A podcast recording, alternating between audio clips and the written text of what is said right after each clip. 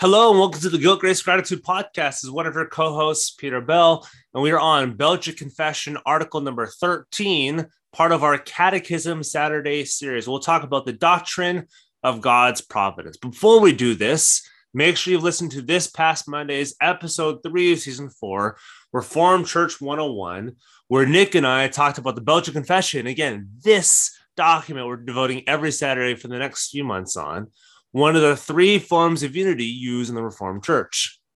And then this past Thursday, we had Dr. Dustin Benge of Southern Baptist Theological Seminary talk about his new Crossway book, The Loveliest Place, an extended exposition of the loveliness of, of the church beyond and above all other place.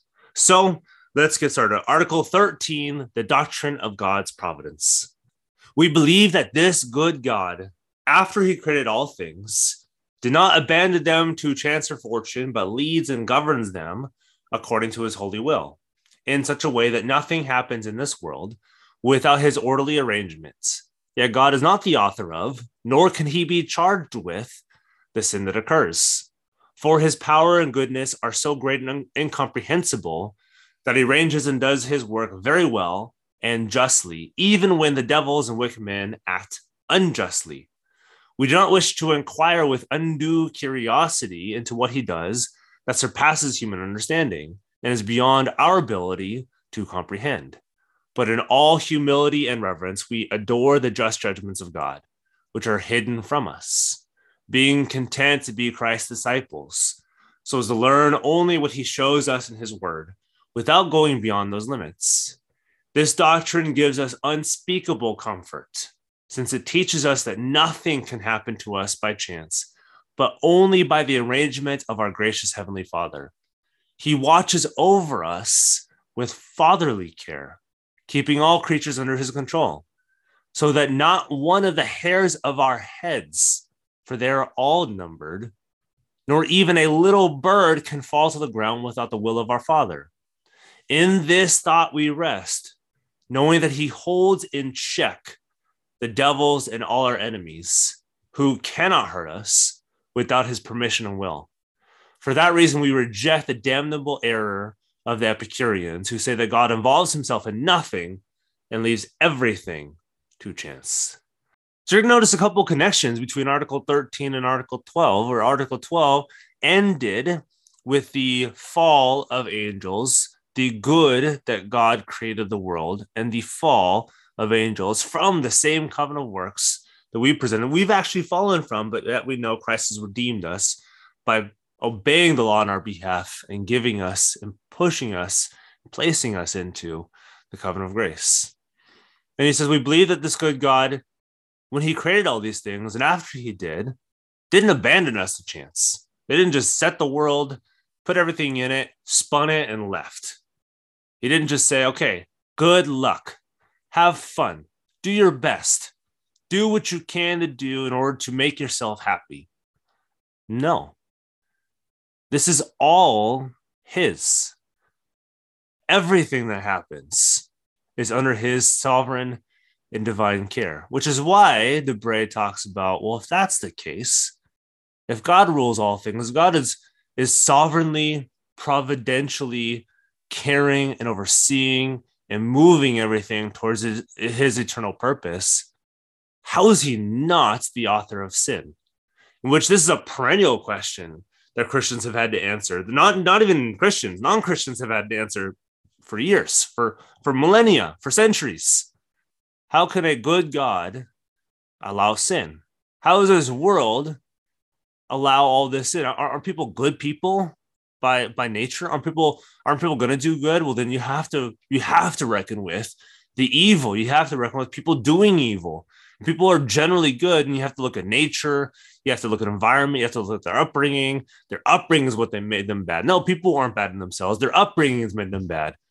But then you don't realize that upbringing is other people. So if people are generally good then that argument falls on its head and so he talks about this. If, if God is providentially over all things, if God is, is sovereignly administering and guiding and pushing all things to his end, to his telos, to the end that he has set for humankind, why does he allow evil? What, what why does he allow the things that, that are here? And without really giving us an answer, he, he gives us assurance.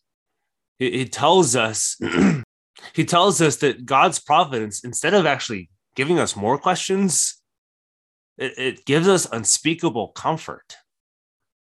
Did you hear that?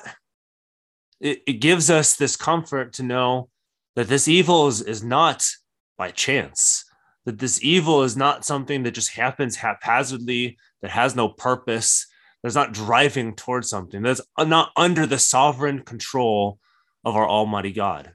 It gives us unspeakable comfort that nothing can happen to us by chance, but only by the arrangement of our gracious Heavenly Father, the same one who watches over us with fatherly care. So, this, this spiritual battle we talked about in Article 12, that's under the sovereign ordination, the sovereign providential care of our Father. Our Father rules and runs everything, keeping all creatures under his control so that not one of the hairs of our heads, and they're all numbered, nor even a little bird can fall to the ground without the will of the Father. And we rest in this. In this thought, we rest. Though a battle is raging, though we sin, though it seems like the world may be careening out of control, we rest. We know that He holds us in check. The devils and all of our enemies, they cannot hurt us without His permission. Well, again, reminds you a little bit of Job, Job 1 and 2. The devil walks up to God, doesn't actually offer God, God offers the devil, the Satan, the adversary, to test Job, and God wins. Job doesn't win. Job recognizes that God wins. God is sovereign. So we reject that that God involves himself in nothing, leaves everything to chance. If that's the case, we might as well live this life how we want to. But everything is under God's sovereign control. Every spiritual battle, every physical battle, everything is under God's control. And he ends, like we said, with we rest. Though everything is in flux and out of control, the Christian, you listening to this right now, we rest. So I hope you guys enjoyed this week's episode of Belgian Confession Article 13. We talked about the doctrine of God's providence. Make sure you tune into next Monday, episode four of season four, the Reformed Church 101. So, basics of the Reformed Church. Nick and I talked about the canons of Dort.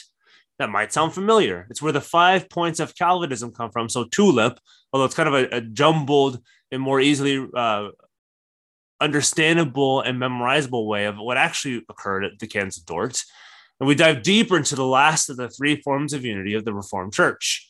The next Thursday for a book club, we welcome back Aimee Byrd to talk about her new Zondervan book, The Sexual Reformation, in line with her previous book, Recovering from Biblical Manhood and Womanhood.